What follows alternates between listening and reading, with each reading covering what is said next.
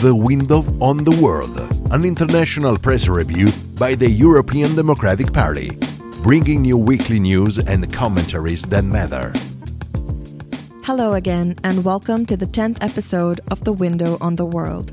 Today is Friday, 13th of May, and in this podcast, you will find out more about the cost of post conflict reconstruction in Ukraine, the disruption of Russian gas flowing through Ukraine, the meeting between Italian Prime Minister Draghi and US President Biden, and of Macron's proposal for the creation of a European political community. And as always, we will present you with the best editorials and opinion pieces on Macron's speech to the European Parliament and the debate around the possible overturning of Roe versus Wade in the US. And now, let's dive right into the most important news of the week. The first update of the day is on the war in Ukraine and the cost of its reconstruction once the conflict is over. European Commission Vice President Valdis Dombrovskis said this week that between 500 and 600 billion euros will be needed for reconstruction. He added that the European Union would cover a large part of this amount and that the funds would be linked to structural reforms that Ukraine might need as an EU candidate country. There are various ideas on how to fund this effort, including confiscating Russian frozen assets, direct payments from Russia, or contributions from international donors. Let's stay on the topic of the Russian Ukrainian conflict to talk now about gas and oil. The Ukrainian gas network operator said that it had cut off the flow of Russian gas to Europe at two key points in its pipeline network. The reason would be interference on the network by the Russian military. Gazprom, Russian state owned company that has a monopoly on gas exports, has, for its part, instead made it known that the pipeline infrastructure would not allow such an interruption. A Ukrainian energy ministry spokesperson, however, called the Russian company's claims lies. Also, on the topic of energy imports from Russia, Prime Minister Orban's Hungary refuses to abide by European timelines on banning Russian oil imports.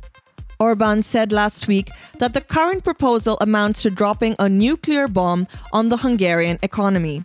The EU had already agreed to offer Hungary an extension until 2024. Instead, Budapest government responded by saying it needed five years and hundreds of billions to prepare for the transition. Therefore, to convince Hungary, the EU is reportedly preparing a financial aid plan for the Eastern European country. Now let's talk about international meetings and the visit of Italian Prime Minister Mario Draghi to US President Joe Biden.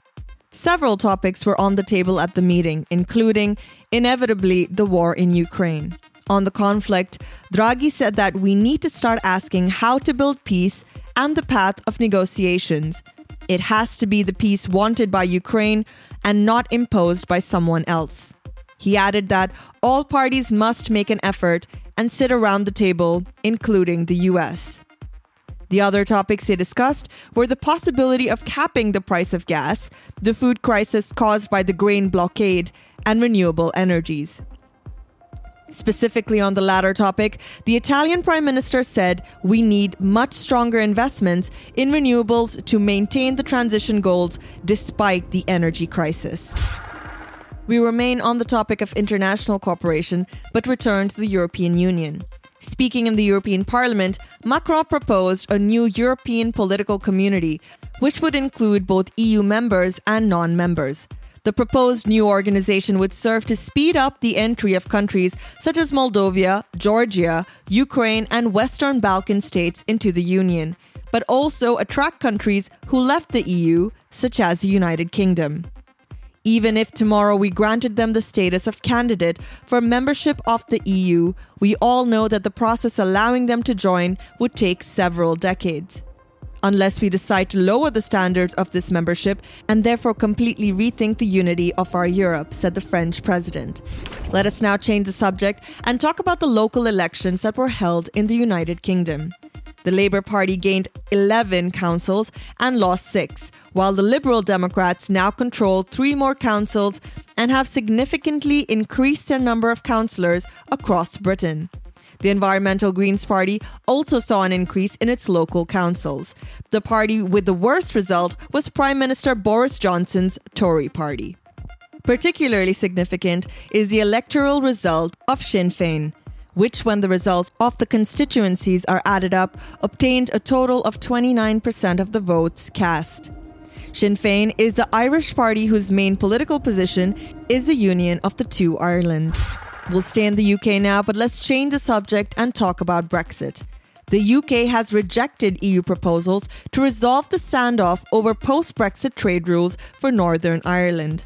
The proposed measures would have eliminated 80% of food controls in Northern Ireland and 50% of customs controls. The London government is now threatening to suspend some of these rules as it argues that the bureaucratic burden is crushing businesses. The agreement, which took effect in January 2021, created a customs border in the sea between Northern Ireland and the rest of the United Kingdom, angering Northern Irelanders. Let us now turn to issues that affect us all closely and talk about COVID 19. According to guidelines published by the European Centre for Disease Prevention and Control and the European Union Aviation Safety Agency, it will no longer be necessary to wear a face mask on European flights. Starting next week, face masks will no longer be mandatory in all cases of air travel, largely aligning with the changing requirements of national authorities across Europe for public transport, said the executive director of the European Union Aviation Safety Agency, Patrick Ky. Now let's talk about the economy and statements made by the president of the European Central Bank, Christine Lagarde. Lagarde said that the ECB will gradually raise interest rates in the Eurozone sometime after the end of net asset purchases, scheduled for the third quarter. Experts interpreted the statement as the clearest sign yet that the bank is preparing to raise rates sooner than expected. If rates rise sharply for longer, we could be facing a euro crisis 2.0. Maximilian Uleer, investment strategist at Deutsche Bank, told Reuters. For the last news of the day, however, we go instead to the United States, where the debate over the possible overturning of the landmark 1973 Roe v. Wade ruling, which in effect made abortion legal in the country, is still ongoing. The first three commentaries of the day analyze a speech delivered by French President Macron at the conference on the future of Europe. Let's start with the Italian newspaper La Repubblica, Journalist Paolo Garimberti analyzed the differences between Macron's speech and the military parade that took place in Moscow on the same day. While Macron affirmed the values of liberal democracies and showed Europe's future path when peace will return. At the other end of the continent, the power of arms as an instrument of politics was being exalted. Macron's speech proposed the idea of a European community of democracies, capable of accepting new members more quickly, but also recovering those who left. In this perspective, Garimberti continues the warning that peace will not be built on the humiliation of Russia is consistent. In particular, this latest statement seems to want to send a signal to the United States. The US Secretary of Defense had in fact said he wanted to punish Russia for its aggression against Ukraine. The optimism of the French president, however, clashes with the cracks that are opening in European solidarity as the war goes on, also due to the principle of unanimity. Europe was born in the wake of the Second World War, concludes the journalist, who wonders who knows that Europe may not be reborn again in the wake of a war that interrupted 77 years of peace in the old continent. The issue of revising the treaties for deeper European integration, as proposed by Macron, is also at the center of the editorial published in the Belgian newspaper Le Soir. It is in this context of war that voices are raised to revise the treaties that govern the why and how of the European Union, writes journalist Philippe Regnier.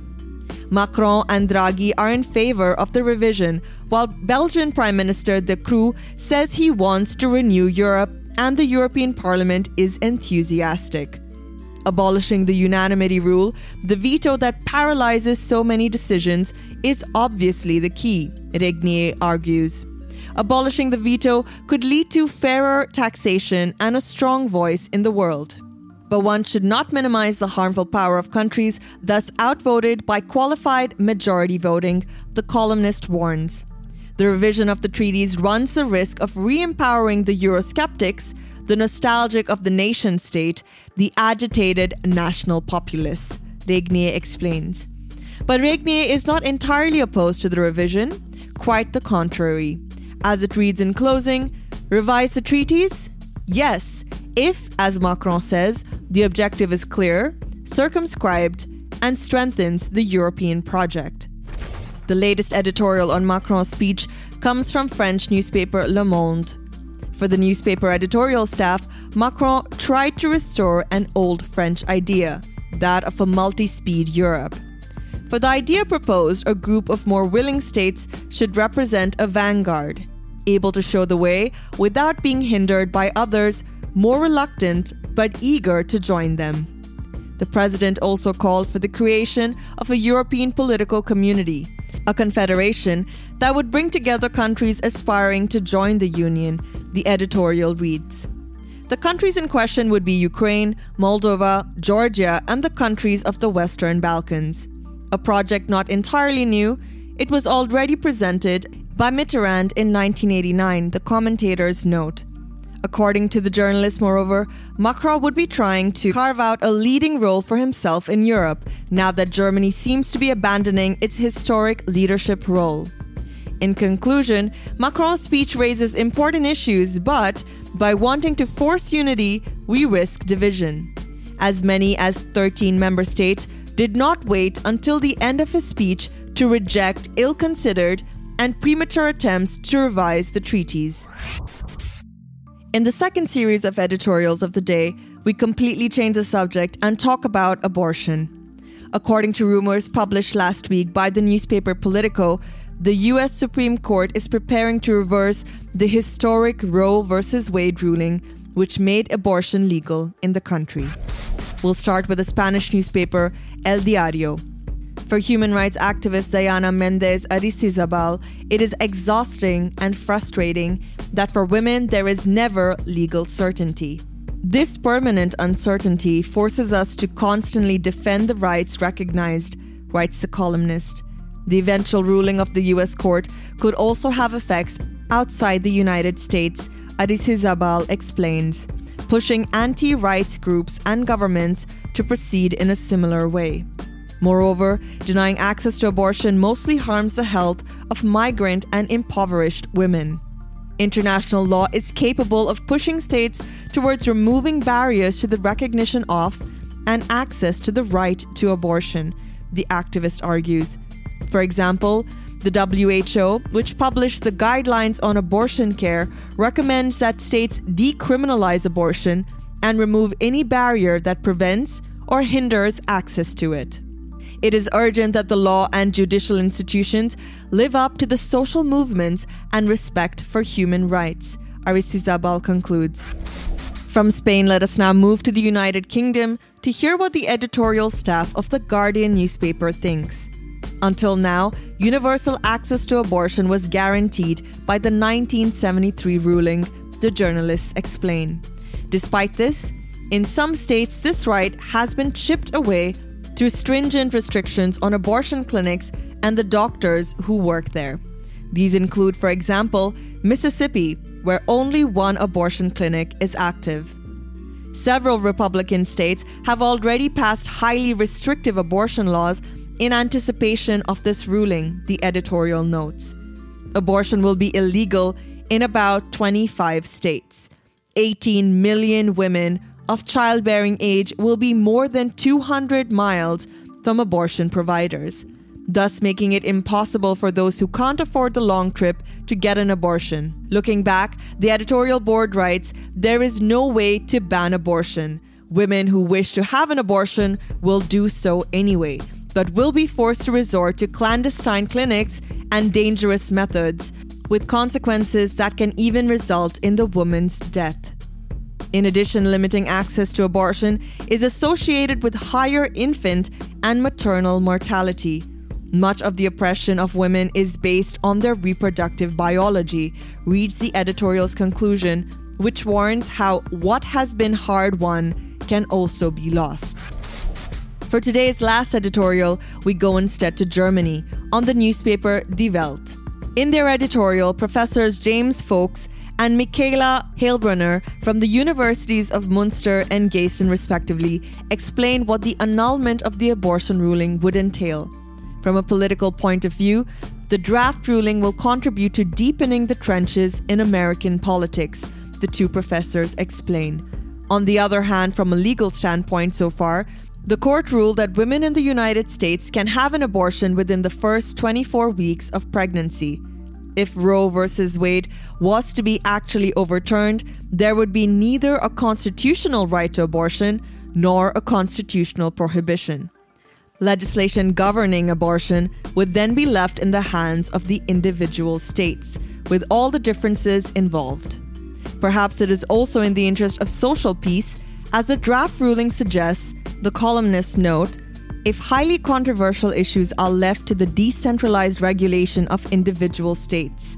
Once political and legal considerations are made, however, the fact remains that the issue raises moral and constitutional questions. These, however, it concludes do not appear to have been addressed in the draft leaked.